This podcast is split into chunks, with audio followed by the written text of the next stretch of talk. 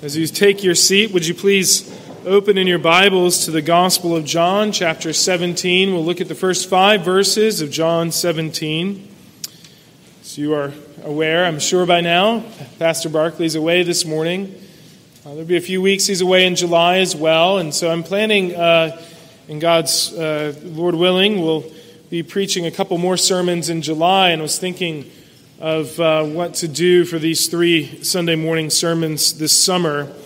And uh, was thinking about continuing. We've been going through the upper room discourse when I've been preaching in the mornings, continuing that, and now entering into John 17, which does divide fairly uh, well into three different sections. And so we're going to begin that this morning.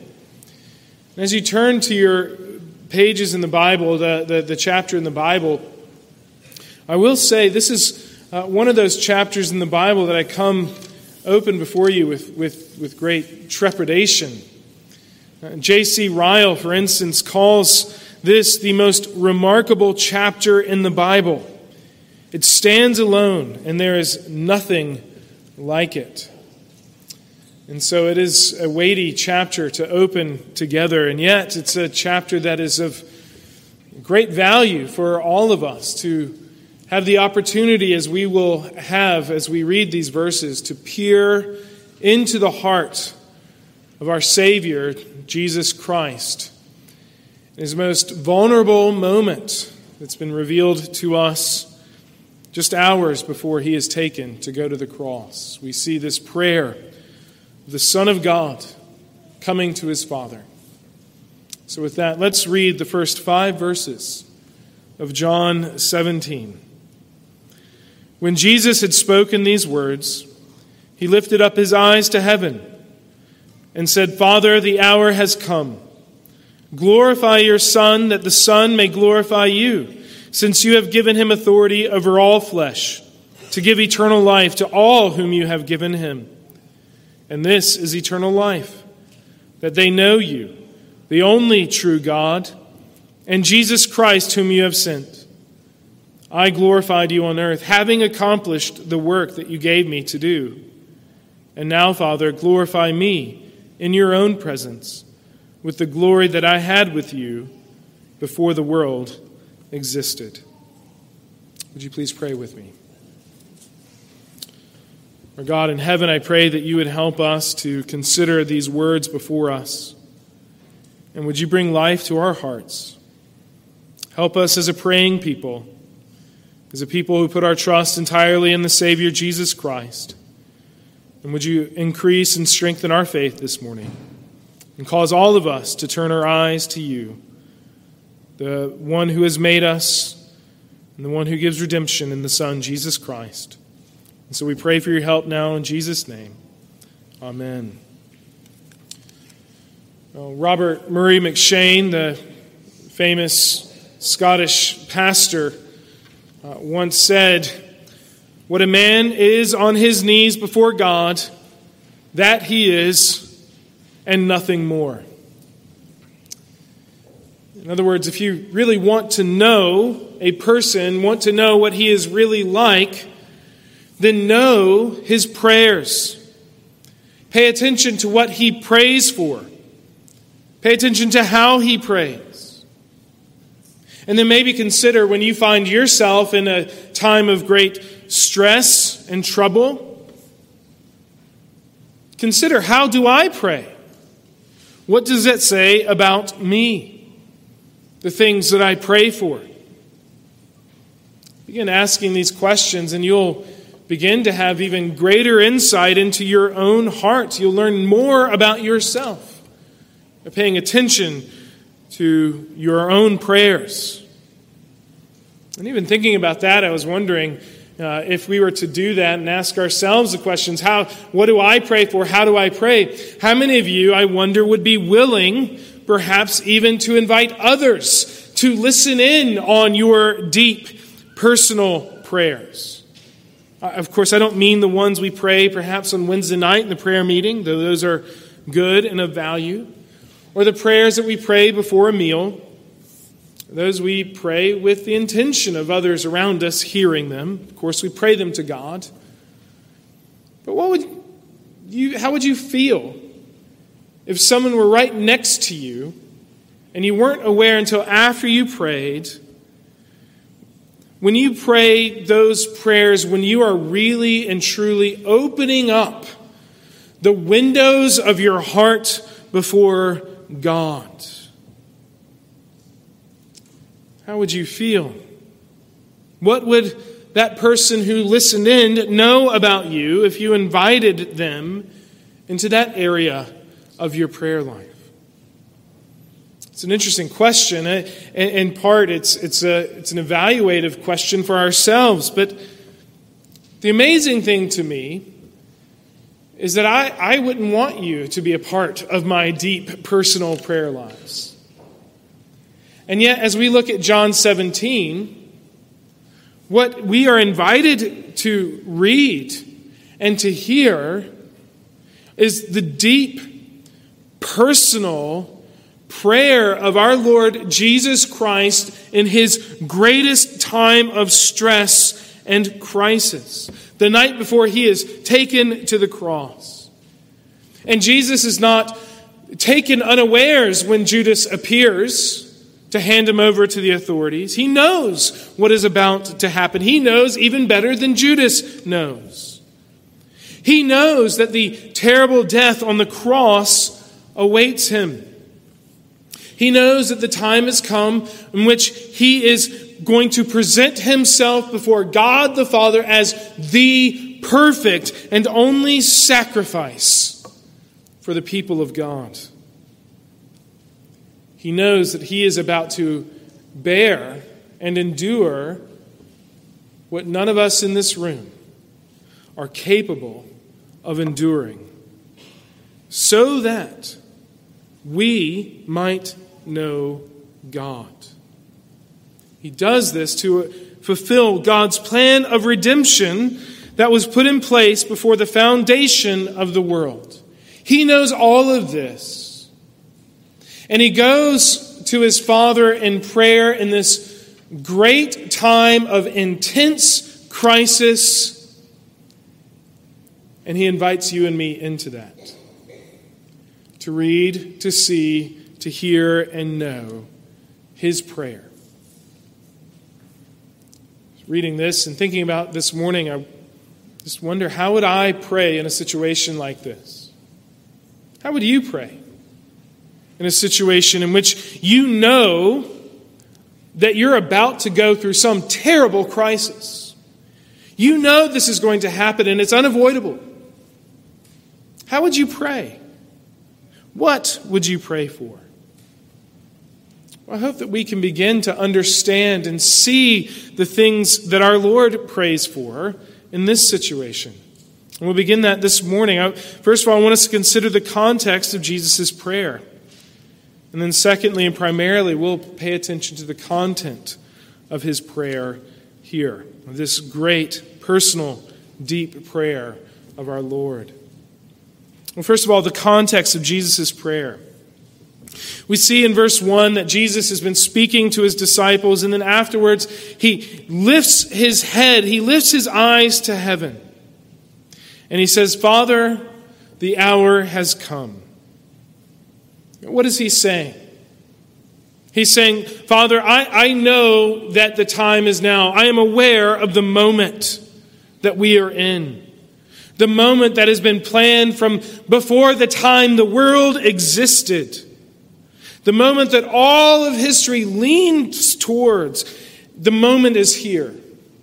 And Jesus is preparing himself for that moment that moment of enduring the full judgment of God on the cross in the place of God's people. And Jesus says, The hour has come. Glorify your Son. Personally, I am amazed by this opening of the prayer. I'm amazed that what Jesus is doing here is that he is meeting this moment in prayer. He's coming to this great and terrible moment, and what he does is he brings himself, he presents himself before his Father in heaven. And he doesn't pray that he could escape somehow, but rather he draws near to his Father. In obedience and submission to the will of his Father, and he meets with him in this moment. It's so amazing, isn't it? And I think that this is an example to us. I know we can't be Jesus. There is only one Jesus. There is only one Son of God. And yet He does give us examples to follow.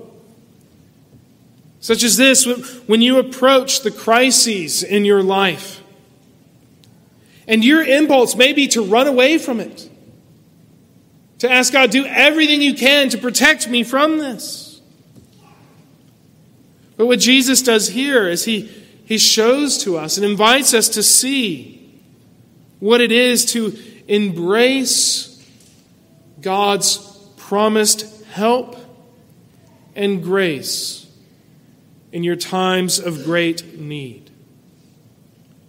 He's not running from the crisis, but instead he's drawing near to the Father in prayer as he faces this crisis. And I think this is something for us to consider as well.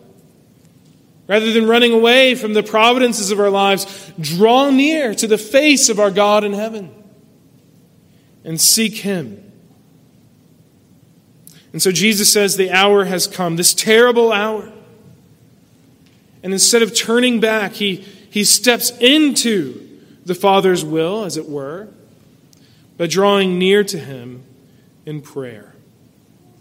That's the context. That's what I want us to consider the moment, the occasion of this prayer in John 17. But now I want us to consider what is it that Jesus prays? What is the content of this prayer? When verses 1 through 5, Jesus is really concerned about himself in this part of his prayer.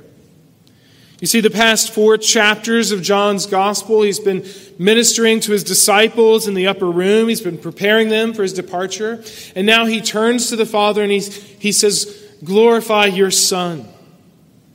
Later, when we come back to this chapter next month, we'll see in verses 6 through 26, Jesus will then turn his attention and focus upon his disciples. He prays for his disciples. And then, even perhaps more amazing for all of us, at the end of this prayer, he prays for you believer in Christ. He prays for you here in this prayer. But here in these verses, Jesus prays for himself as he considers the moment that has arrived. So, what is on his heart? What is the prayer that Jesus prays as he draws near to the Father in the, in the, in the, as he prepares for the cross to come? Well, verses 1 and verse 5 tell us. Look, verse 1 says, Father, the hour has come. Glorify your Son, that the Son may glorify you. And then in verse 5, And now, Father, glorify me in your own presence with the glory that I had with you before the world existed. What does Jesus want here? He doesn't want the cross to be taken away. He doesn't want Judas's plans to be thwarted. No, what he wants, what he states and prays for, is that he, Jesus, the Son of God, be restored to the glory that belongs to him. The glory that has always belonged to him. The glory that has, in a sense, been cloaked and covered up the moment he was conceived in Mary's womb. And when he was born and lived among men, the world looked at the Son of God who made them and yet did not recognize their Maker who stood before them. Jesus longs for the glory that he has had from eternity past, the glory that he had before the world existed the glory that he had, the Son of God, being face to face with God the Father.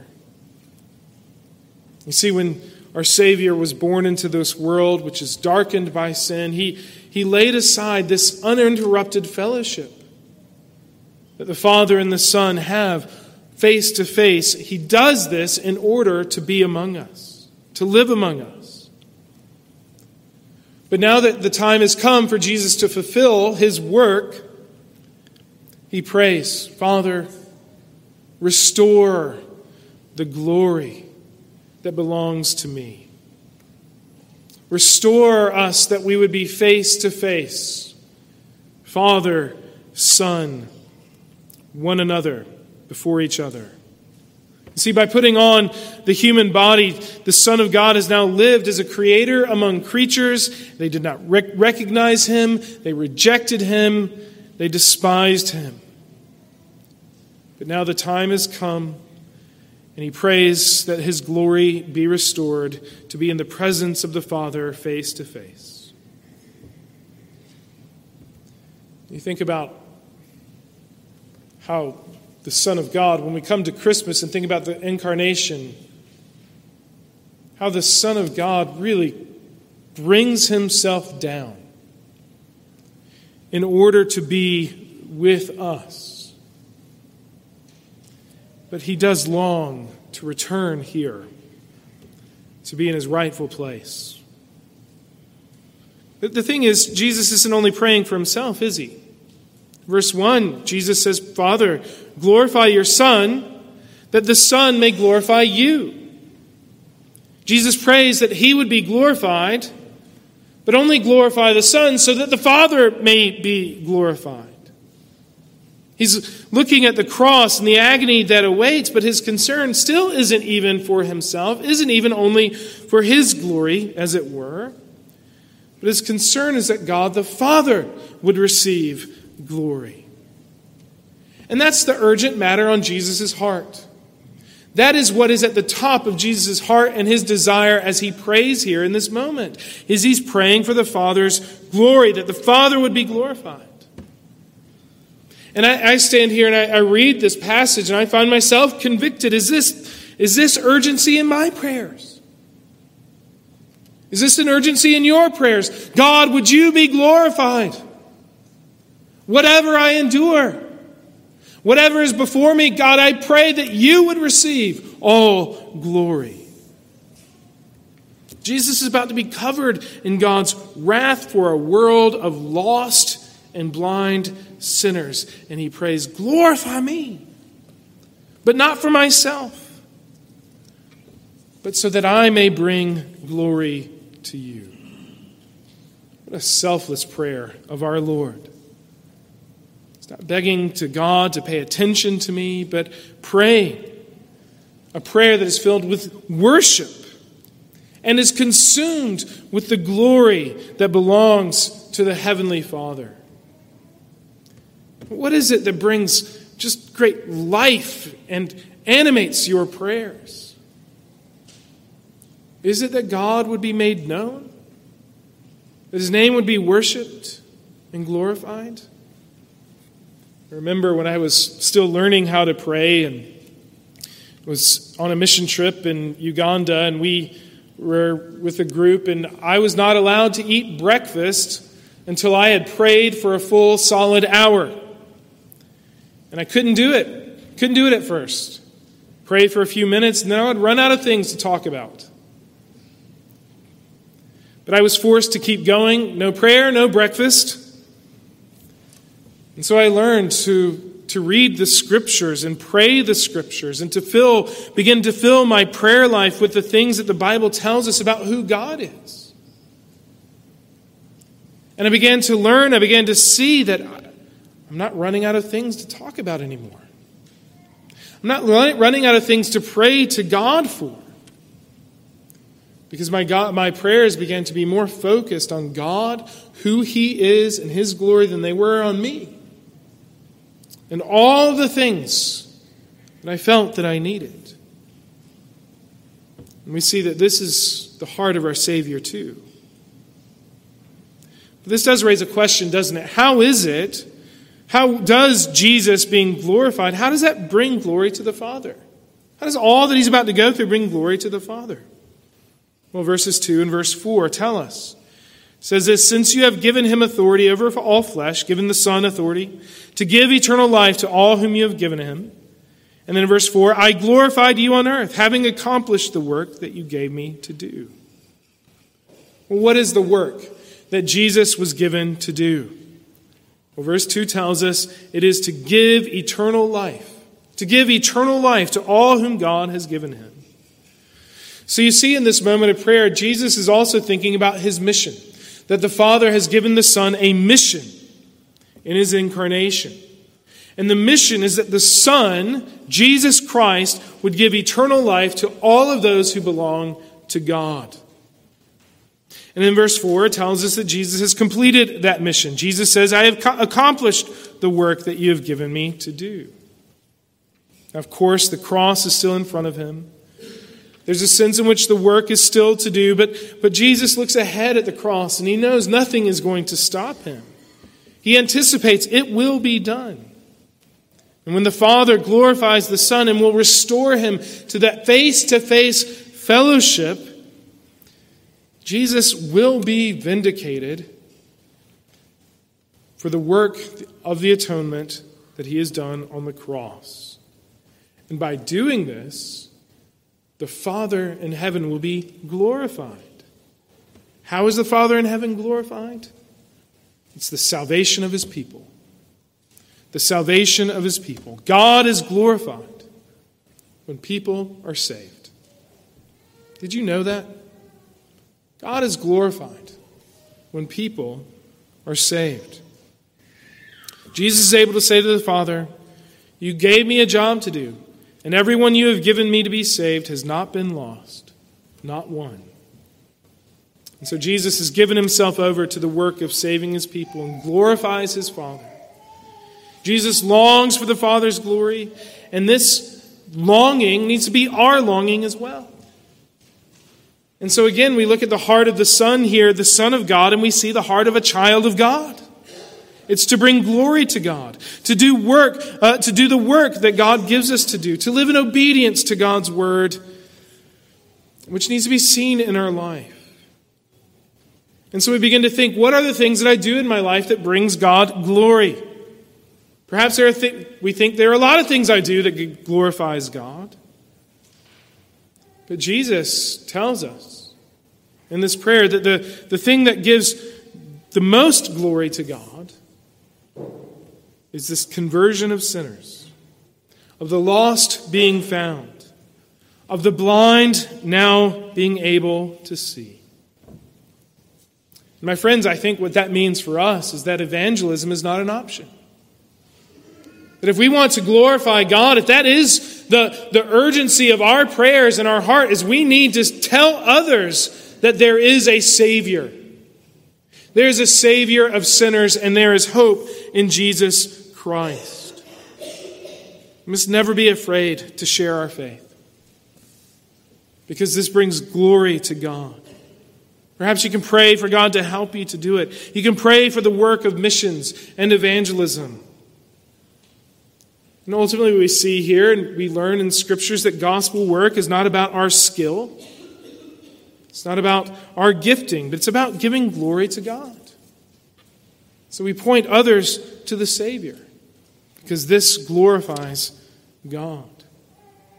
And so Jesus does the work of saving sinners. And then in verse 2 we see that this mission that Jesus is given is to also to give eternal life to God's people the salvation of sinners leads to eternal life.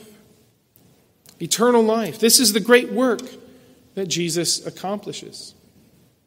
It's funny, it, it, it would be enough to simply have the forgiveness of sins, wouldn't it? But he gives us eternal life as well. There are three things about this eternal life that Jesus gives that I want us to pay attention to here. Verse 3 we see that the eternal life that Jesus gives is a living relationship. It's not merely a forever existing. See verse 3 And this is eternal life, that they know you, the only true God, and Jesus Christ, whom you have sent. What is eternal life? That you know God, that you know Him. I wonder if one of the reasons why some people reject the idea of heaven is because they can't stand the idea of simply merely existing without end. But that's not what eternal life is. Verse 3 tells us it is an eternal relationship with the eternal God, to know God and be known by God. Jesus Christ has come so that we can be brought before God and know Him. To know God not as a stranger or not as a mere uh, doctrine or idea, not as some great person that's over there in heaven, but my space is somewhere over here on the fringe. But to know Him personally as the loving and gracious Father who has made you and who loves you. And really, this is what it is to be a Christian, isn't it? To know God to know God through Jesus Christ. There is only one God, and He is only revealed in the face of Jesus Christ. Christ alone reveals the Father. There is no other way to know God than through Christ. Because God, who made the world, sent His Son into the world so that you may know Him. Do you know God? Do you know Him? Not the idea of God, not the doctrines of God, but do you know God? The personal triune God who has made you.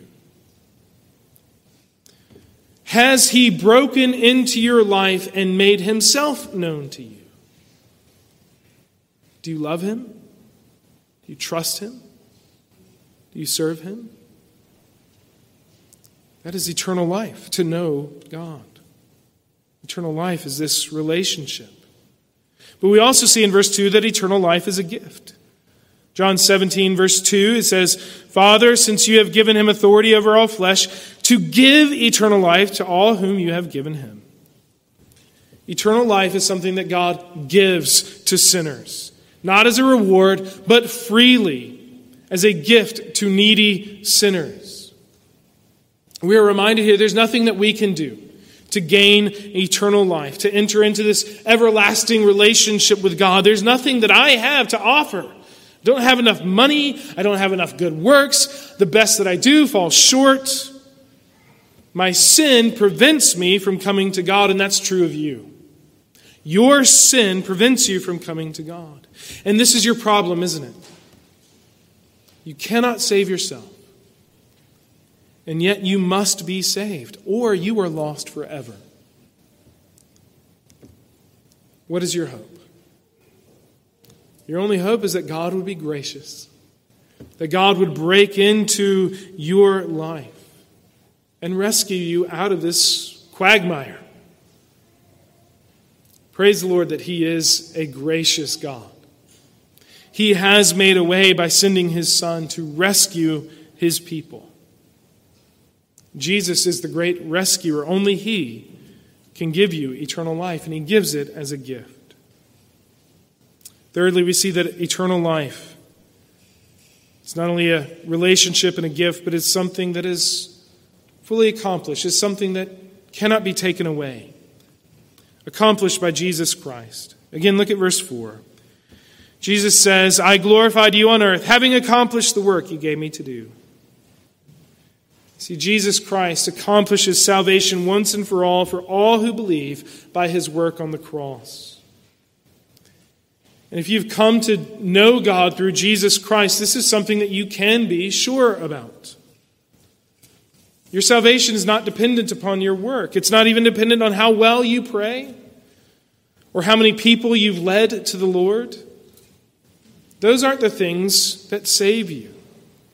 The work of salvation is something that Jesus himself does. The Son of God secures, he's the one who does it, and he secures our redemption by way of the cross.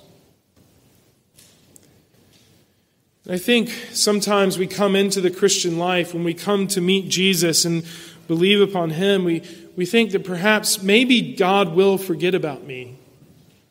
Or maybe uh, that, that God's work is maybe not quite enough. And I was thinking uh, as I was flying on a plane this week, and I think about this person I knew whenever I go to the airport. Uh, I knew this man once who spent three days at an airport because one plane after another kept being canceled. It was like the movie Terminal, but it was real. He was in the airport for three days, and naturally he began to wonder Will I ever see my wife and children again?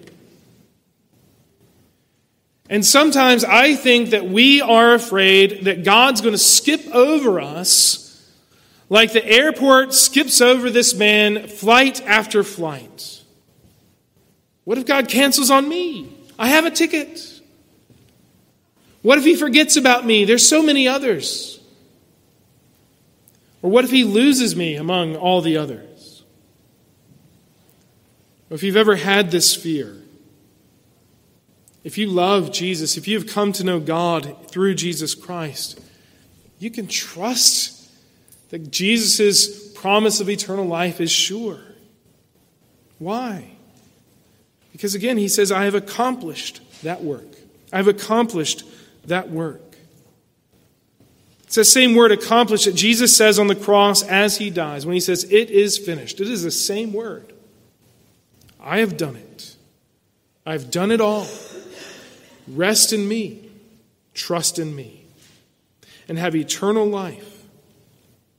But you can only have eternal life. You can only have this certainty, this assurance, if you have placed your trust and rest in Jesus Christ alone. For he is the one who starts and finishes the work of salvation for all who would believe in him. Would you do that this morning? Would you believe upon Jesus Christ and rest upon him alone for your salvation? if you haven't come to Him. He is the one who forgives you of your sin. He is the one who gives you eternal life, which is an, to know God eternally, forever. Now you may say, Ben, well, I've, I've been a Christian for some time, but hear this word of help and, and hope and comfort. We look at this and we are reminded Jesus Christ is the reason why a Christian has hope and does not despair. That even in our sorrows and our griefs, we still have that seed of joy and hope. Because we know that the Father answers the Son's prayer here in John 17. The glory that Jesus asked for, to, that he would be restored, it is given to him. This glory that he has shared from before the time the world existed, it is given to him. Jesus, who goes to the cross, he bears the, the, the, the, judgment of God for those who would believe in him, is buried in the grave, and he rises from the grave. And he sits now at the right hand of the Father, and the Bible tells us he will return in splendor and great glory, and he will judge for a final time. And every knee will bow, and every tongue will confess that Jesus Christ is Lord. And so, in our moments of great crisis and trouble, we can draw near to our Savior, who brings us before the face of God with eternal life. Believe upon the Lord Jesus Christ, the only begotten Son of God, because it is in Him and Him alone is life and light and salvation. Let's pray. The Lord in heaven, we thank you for giving us this glimpse of this great inter Trinitarian prayer. Would you fill our hearts with faith this morning? And cause us to sit and ponder your love for your people. That it pours out of the love that exists between Father, Son, and Holy Spirit. Would you lead us to praise all of our lives? I ask in Jesus' name. Amen.